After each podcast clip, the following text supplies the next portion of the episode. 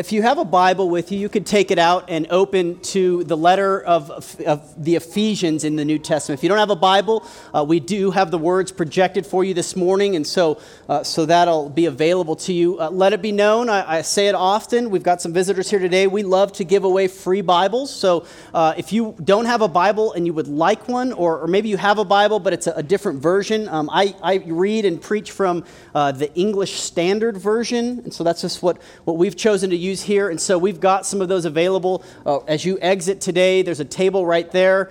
Pick, pick one up. In fact, we're running out of them, so we've got to order some more. But, but we, we would love to be known as that church that'll, that'll give away a free Bible. So um, there's that.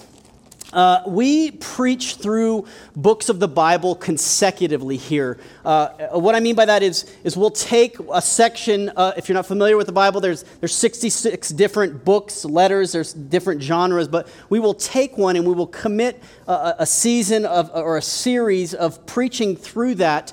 And the way I liken this for, for you that are kind of health nuts is uh, everybody talks about the balanced diet right? Like it's all about balance. We since we were kids, we always saw that plate with the right portions of everything. It changes, it seems like every so often, but but the idea of a balanced diet is actually why we preach the Bible here. We we actually think that, that this is the food that God would have for his people. And so we just preach through it uh, to, to give you a balanced understanding of, of what God has to say in the Bible. And so, uh, right now, we are right in the middle of a, a series, but you're, if you're a visitor, you're coming in just in time. We are in, in the middle of a New Testament letter, and uh, God tells us some incredible things in this letter uh, to the Ephesians. So, today we are going to look at um, chapter 3.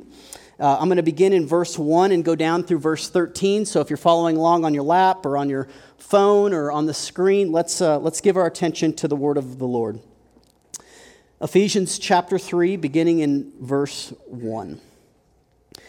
For this reason, I, Paul, a prisoner for Christ Jesus, on behalf of you Gentiles, assuming that you have heard of the stewardship of God's grace that was given to me for you, how the mystery was made known to me by revelation, as I have written briefly. When you read this, you can perceive my insight into the mystery of Christ which was not made known to the sons of men in other generations, as it has now been revealed to his holy apostles and prophets by the Spirit. This mystery is that the Gentiles are fellow heirs, members of the same body, and partakers of the promise in Christ Jesus through the gospel. Of this gospel I was made a minister according to the gift of God's grace, which was given me by the working of his power. To me, though I am the very least of all the saints, this grace was given to preach to the Gentiles the unsearchable riches of Christ and to bring to light for everyone what is the plan of the mystery hidden for ages in God who created all things, so that through the church the manifold wisdom of God might now be made known to the rulers and authorities in the heavenly places. This was according to the eternal purpose that he has realized in Christ Jesus our Lord, in whom we have boldness and access with confidence through our faith in him. So I ask you not to lose heart over what I am suffering for you, which is your glory. This is the word of the Lord. Let's ask him to bless the preaching of it. Father, we need to hear a word from you. We need to know what it is that you would have for us as we are surrounded and bombarded by a world that screams all kinds of messages at us. And so, Lord, I pray that now by your Spirit, that you would open eyes, soften hearts, open ears, that we might receive your word as food from our Father in heaven. And we pray these things in Jesus' name. Amen. If you've been with us over the past six months of us doing public worship, you have caught bits and pieces of my college saga, my, my long reign of college days. The, I took the long route, it's seven, eight years, something along those lines. We stopped counting after five. I don't know. It's just one of those. And um, part of, part of my story and part of my story about God's work in my life is, is actually how He brought me from, from the bottom of, of my grades and, and kind of did something through me, not to my praise, but to His praise. But one, one, one of those stories that I want to share in opening this morning was an opportunity that I had to receive a scholarship at the school that I, that I finally uh, ended up graduating from, which is Grand Canyon University. Uh, at Grand Canyon University, there is a famous rock star who is associated with the city of Phoenix and with this, with this university, uh, Alice Cooper. Is familiar? Yes, that Alice Cooper. Everybody got the picture? Snakes biting, all that weird stuff? Yeah. So Alice Cooper is a committed Christian. He, he loves Jesus, he does. And he has this scholarship that's made available to students. Um, and I was given the opportunity to apply for this scholarship. Now, again, some backstory on my saga. At this point, uh, I was coming up into my senior year of college. Uh, parents had kind of given up at chipping too much money away at me. I was kind of at the end of that. And uh, I was desperate to kind of make the ends meet at the end of my college career. And by, by God's grace, I got invited. It was an, uh, an invite to apply for this. So I don't really know how, but, but I got this interview to apply for this, this scholarship.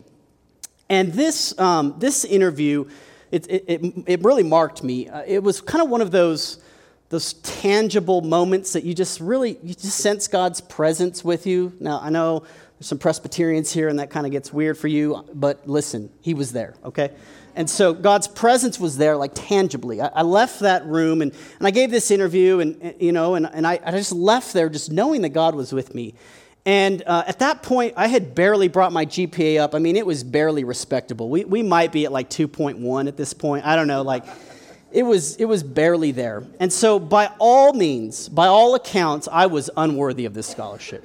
I mean, the least deserving. I, I mean, the fact that I wasted this man's time to, to, to even apply for this scholarship, I, I, thought it was a waste of time. Well, I ended up getting the scholarship, and it wasn't anything profound. It was, you know, several thousand dollars, nothing, nothing too crazy. It helped me that, that final semester. But, but I vividly remember leaving um, that room, you know, sensing God's presence, and then receiving news that I, I got the scholarship, just, just just, un, just broken and undone. That, that God gave me something that I had not earned. And it, it was just a tangible thing, a little scholarship, but, but it was just completely undeserved. I was completely unqualified. I don't know who else applied for this scholarship, but I got it. And, um, and so, you know, when you, when you leave a situation like that, just knowing that you are unqualified for something, that you have done nothing to deserve or earn something, and then you're, you're, you're pour, it's poured out on you, it changes you. It, it really does. It can change you. My job today, as we look at this passage, is to convince you how little you actually deserve. It's kind of that hard part of the job, right? But also how much you, you really get when you come to that point. Uh, the context for today's passage, and, and really for all of Ephesians and a lot of Paul's writing, is this, this Jew Gentile kind of distinction that was going on in the early church. Right? We've, we've talked about this in, in previous weeks, but basically there was this division because the Jewish people, that is ethnic Israel, had been chosen by God. They'd been given all of these promises and now Jesus has come, and those floodgates have opened wide that it's, it's not just for ethnic Israel anymore, it's, it's for the nations.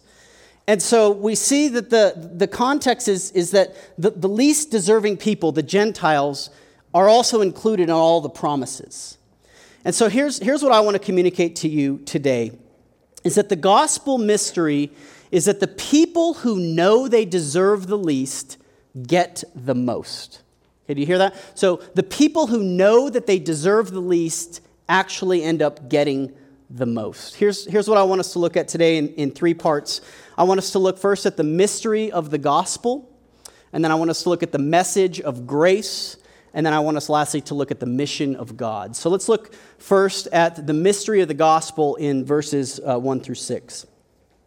One of my favorite movies, um, Probably going to give it top five status. I was thinking about that this morning, like where does this rank? I'm thinking top five status is Ocean's 11.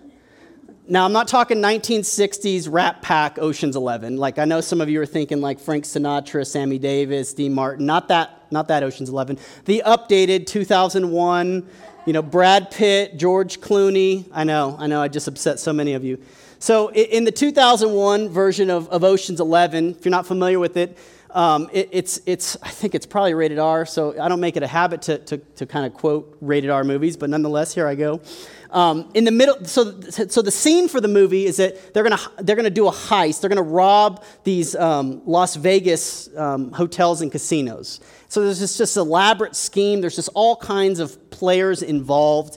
And the, the, the plan unfolds, and, they, and they, they do the heist, and they show how it works, and, and they, they go through it. But my favorite part of the movie, and here's where I want you to connect with me, is actually when they kind of reverse it. So they've, they've accomplished the heist, and they say, Well, how did that happen? And they, they, they go back into the movie, and they give you the behind the scenes right? So they kind of show you all of the intricate details that went out to, to bring this plan to fruition.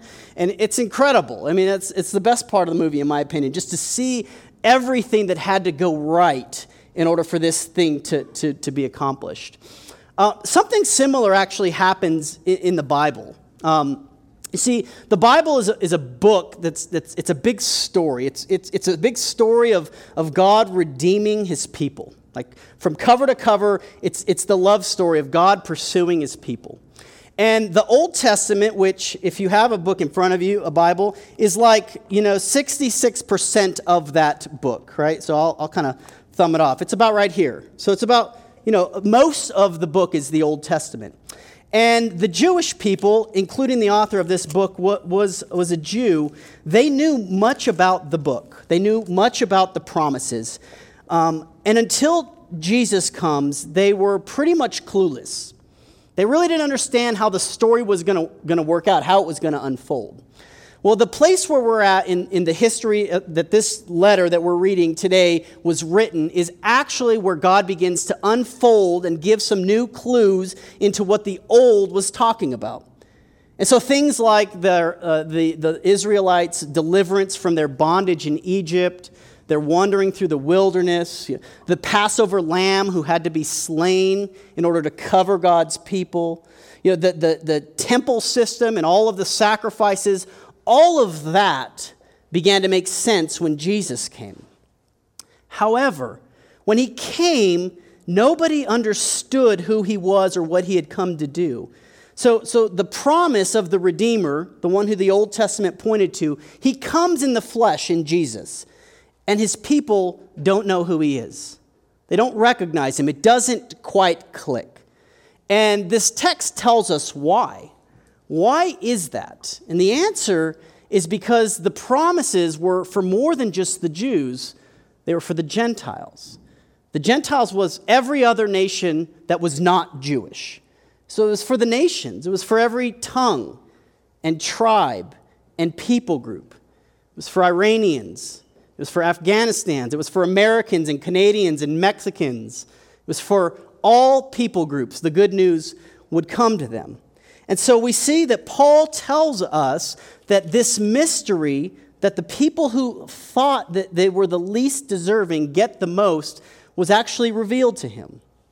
You can read more about this if you're interested in it in Acts chapter 9. There's a few books to the left of Ephesians. Acts chapter 9 gives us Paul's his conversion story.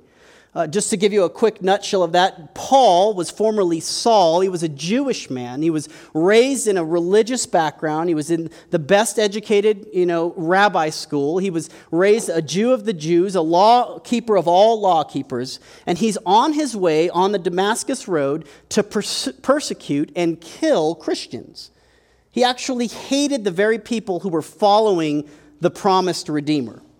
And so, in the account in Acts chapter 9, God reveals to Paul the mystery that the promise is for more than Jews, that it's, it's for the nations. I want to read Acts chapter 9 briefly, verse 15. This is actually Jesus um, speaking to Ananias, who was part of the story. The Lord said to him, Go, for he, that's talking about Paul, the author of Ephesians, is a chosen instrument of mine to carry my name before the Gentiles and kings and the children of Israel. And so God, in his wisdom, chose Saul, formerly Saul, now Paul, to tell people the good news that all people are made available to this promise. The mystery is defined for us in verse 6. This is This is the cornerstone of the passage. So, like if you're a, a Bible highlighter, this is, this is one to highlight. Paul tells us the mystery is this that the Gentiles are fellow heirs, members of the same body, and partakers of the promise in Christ Jesus through the gospel. There's, there's actually a, a hidden secret in that text. When the Bible wants to make something really important, it repeats itself. When it, when it, when it wants to thunder something, it's repetitive. There's, there's actually a hidden repetition in there. There's a word that, that doesn't come out, it may come out in your English version, it didn't in mine. It's the word together. The, the text actually reads The Gentiles are fellow heirs together, members of the same body together, and partakers of the promise together. It's this union between the Jews of old and the Gentiles of new coming together into the church. It's one body, it's one new community. See, the gospel, the mystery of the gospel in verse 6 surprises the least expecting. The gospel is most powerful to us when it's least expected. I wonder how many of you have you heard the, the term familiarity breeds contempt?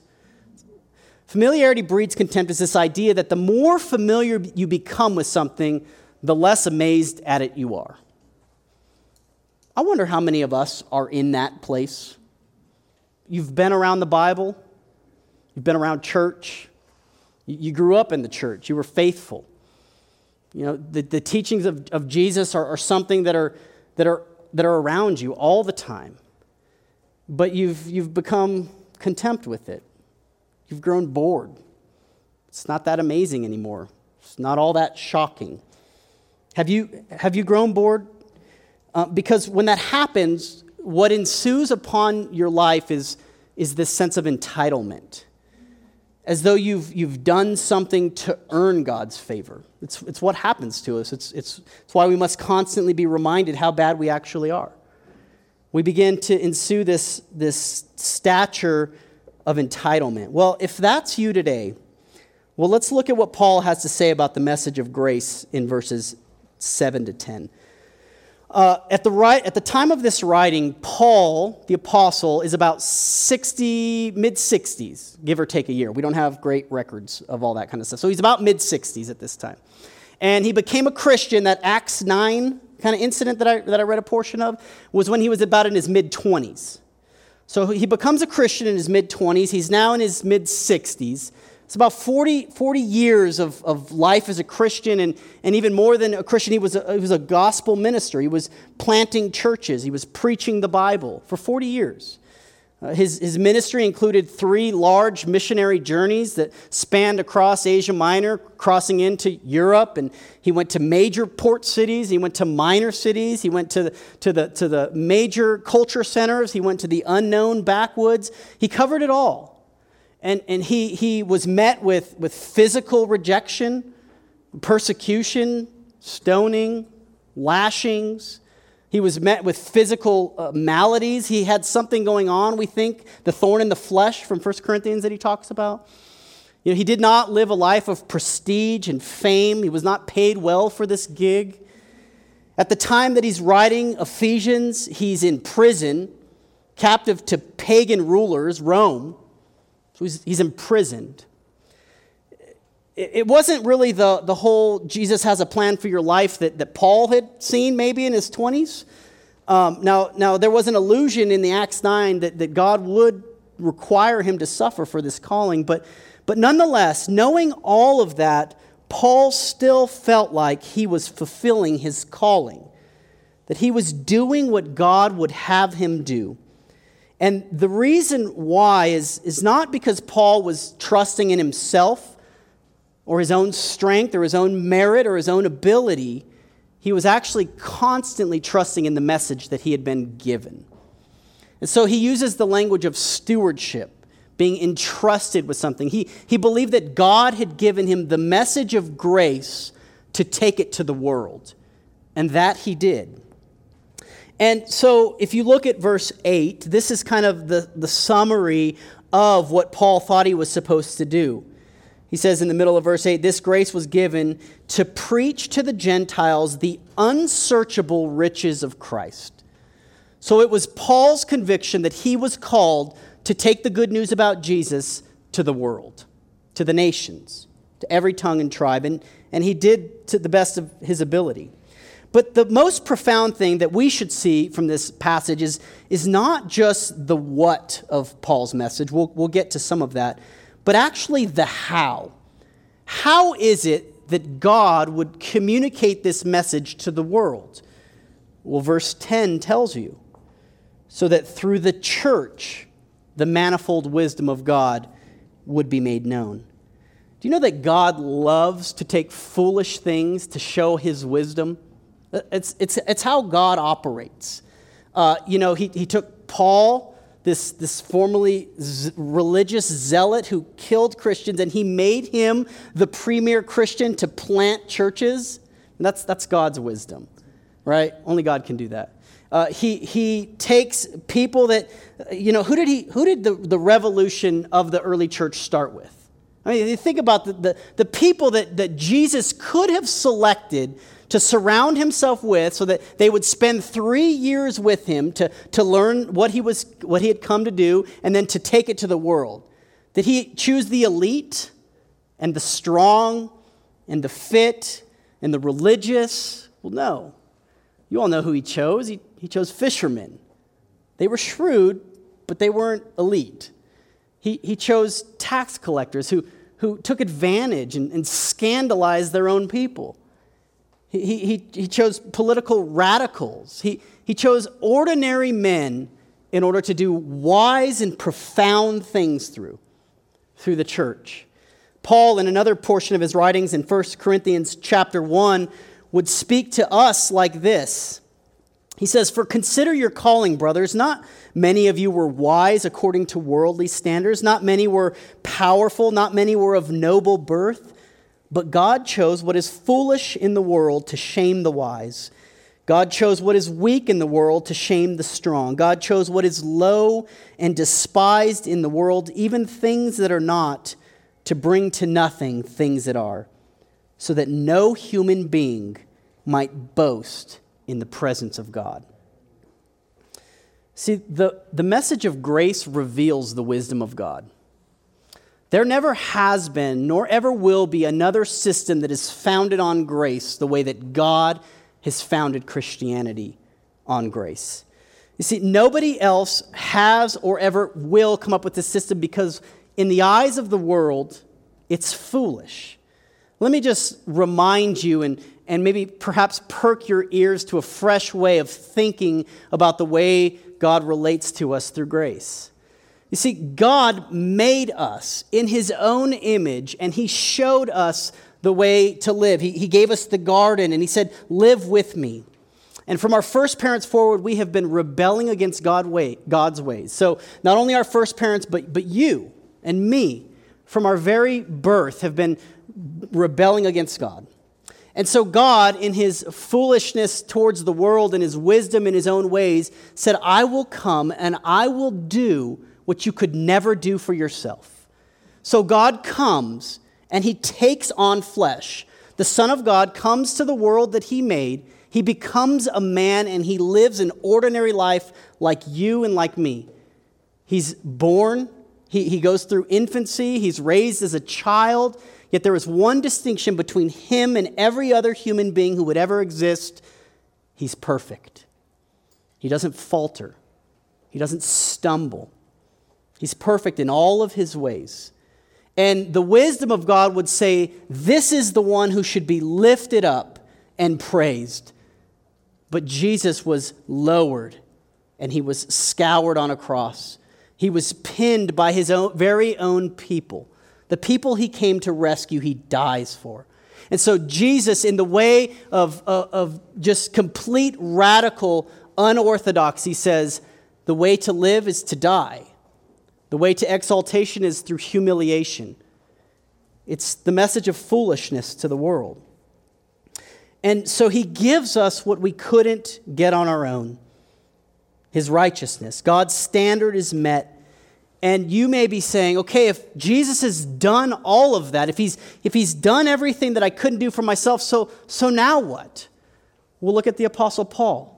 When he knew that his merit and his strength and his worth and his value was not what presented him right in God's eyes, but namely the work of Jesus, what did Paul do with his life? He gave it away. He worked. He was zealous to tell people the message of grace. That should be our response. Let's lastly look at the mission of God. One of, one of my core convictions, it's kind of a, a silly, I think it's kind of silly. It sounds silly, but I, I'd like to think it's not going to be after I explain it. One of my core convictions theologically is that Christians should be the best sleepers. We should sleep the deepest and most sound. Hear me out. The reason that Christians should sleep the deepest and rest the best is because of verse 11 and, and really the entirety of the Bible, and that's that the eternal purpose of God is coming to fruition. In other words, regardless of the circumstances that surround us, God's purpose is being accomplished. That's the most freeing thing. Like, on one level, it's really simple. Like, we say, yeah, God, it's all going to work itself out, right? We kind of talk like that. Or, God will work good for this. We kind of use all this Christianese. But, I mean, look at, look at the way Paul believes it. He says, all of this the foolishness of the church proclaiming the message was according to the eternal purpose that he has realized in Christ Jesus. In other words, before God made anything, this was his plan, all of it. Nothing's gone wrong. Nothing. I think sometimes we think God's this chess player, like he's up there kind of anticipating moves, like in order to just kind of bring about the best from all of the mess that we make. No, God is on his throne and he always has been. He's moving everything forward, and it's all realized in Jesus. That everything's always been pointing to him, all of it. And so, what's the, what's the reaction, or, or why is Paul telling us this? Well, verse 12, so that we can have boldness and access with confidence through our faith in him. The, the Bible's always written in a context, it's written to, to confuse Christians here. It's written to people that, that have, you know, about 30 years ago have, have heard about Jesus and his life, his death, his resurrection, and they're, they're sorting all of this out. And Paul's writing from prison, and he tells them to have boldness and access with confidence through his imprisonment. And then it's for this reason, verse 13, so that you don't lose heart. See, the mission of God carries the people of God. Have you lost heart? I mean, honestly. With everything that we are bombarded with, you know, in an election year, you know, in our parenting, even, even if your children are out of the home and, and maybe they're not walking in the ways that you thought that they would be walking or making decisions that you thought you had prepared them to make. You know, we, we look around us and, and we, we're, we're frazzled by it, right? We're, we're like walking on eggshells. Well, Paul tells us don't lose heart. Maybe, maybe there's, there's sickness or there's suffering, there's brokenness that's just inexplainable. Like we, we, we cannot see through why. We don't see the why. But just because we don't see the reason for the suffering doesn't mean there isn't one.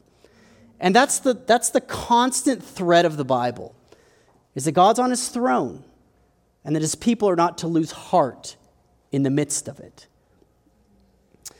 This week, um, I met with a, a, friend. He's kind of a new friend. Um, he's, he's also a church planter. He's planting a, a, church on the west side here. And I don't know him all that well. And so we were kind of catching up. I met him about six months ago. And um, so we met up, and, and, you know, it was just kind of a casual thing. We were talking about some ministry stuff. And uh, we kind of got through the pleasantries, but barely. Like the how are you? I mean, we, we had barely got through just the, the common catch ups. And he said this to me. He said, My wife has brain cancer and she's going to die soon. And he told me that. And, uh, you know, the air out of the room is just gone at that point. You know, it's, it's gone. I, you know, I, I don't have words for that. I don't know what that would feel like. And um, he, he kind of put this, this news out there. And, and we're both coming at it from different angles, right? This man's been married to his wife for 36 years. He's an older gentleman. Um, and he's, he's grappling with this reality that he's going to lose his, his wife very soon. And here I am on the other side of that news, changed, albeit in many different ways, but changed by the same news, right? Like we, we kind of talked through some of it, and we, we, it was a very brief kind of meeting, but we were both we both left the place changed. Like he's clearly still dealing with the weight of that reality. And I left that place changed, like wanting to, to hug my wife and to love my children better. And, and so the, the, the, the terrible news that was put on, put on the plate right there, it changed both of us, even though we are coming at it from completely different directions. Today's passage is the very same thing. There's actually two, kind of two people that are in the crosshairs of this passage. One is the author of it, Paul. The other is the recipients of it. Now, Paul, here he is, the religious man, right? He's the, the upright, the morally upstanding, kind of good citizen. He's coming at this good news about God's grace from a different place than the recipients. The recipients, Gentiles, unfamiliar, confused, and still grappling with what it means to be in Christ. But regardless of where they're coming from, whether the religious side or the irreligious side, they're both changed by the news. I think today the good news is, is out there for us. We've, we've heard about what Christ has come to do to rescue his people, and I, I think that we all come at that news from different places. Right? I think, I think some of you are coming at this news from that religious vantage point. Like this, again, is familiar territory to you. You've heard this. This is not new revelation to you. And I think when we get into that, again, what, what ensues is this entitlement or this judgmentalism or this self righteousness that, that creeps into us as though something we have done has put us where we are. And I think this passage is calling us to get rid of that. The Bible calls that repentance, turning away from that and turning towards Christ. So I think there are people, there are religious people here who need to stop being so good. Like, did you hear that? Stop being so good because you think your merit is what's putting you in good standing, and it's not. Now, I think there are others of us that are irreligious that we abuse the grace that God has shown us. And so the gospel, the good news piece, doesn't inform our narrative in very many ways. It's kind of a Sunday morning narrative. It doesn't inform the way we conduct our work, it doesn't inform the way we parent, it doesn't inform the way we relate to our spouse, it doesn't inform the way that we relate to our parents. And I think that irreligion needs to be repented of. The gospel demands everything from us. Jesus Christ gave everything for us that we might give everything for him. And so I believe there's people here today that need to turn from your badness, that you need to consider the claims of Jesus and what that means. Because here is, here's my outtake on, on what it means to be a Christian it means to not only believe the good news piece, but to center your entire life around it. You will frequently hear people use God as the checklist or the priority list. It's God first, family second, work third, or something along those lines. And while in principle that may sound good, it's actually fallacious. It's actually false thinking because God was always intended to be the centerpiece. He was intended to be the hub of our life through which everything else stems. And so this passage calls us to do that as we consider the mystery of the gospel that those who know they deserve the least actually get the most. Let's pray.